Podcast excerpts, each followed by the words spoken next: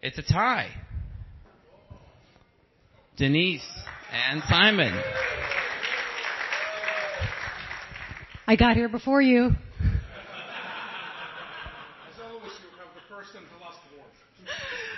I'll leave you the last word for you. But truly, it's been very cool co-hosting with you. And I got to say, the future of work, super hot topic. Everyone's interested. I was very drawn to this community for caring about that when not everybody was, and showing an interest in what it meant. And 2022 is going to be the year of hybrid. We're going to see a lot of change happening. We'll see a lot of new trends materializing.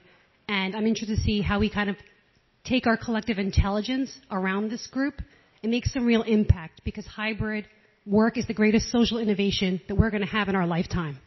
So with that, I'll turn it over to the man, the myth, the legend. Thank you very much. Well, thank you, Denise. Very kind words. You know, always inspirational, always wonderful to have you beside me, and always happy to know that whatever I forget, you know, and whatever I don't know, you know as well.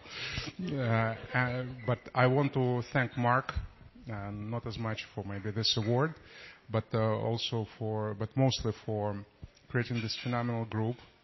It became one of my second homes. All you guys are very precious to me personally, and I really appreciate Mark for creating this atmosphere.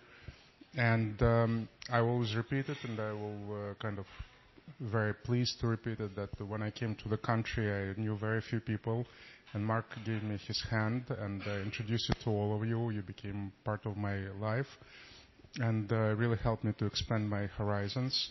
And I think Mark does it for everyone here in one way or another. So he's a phenomenal guy. And thank you, Mark.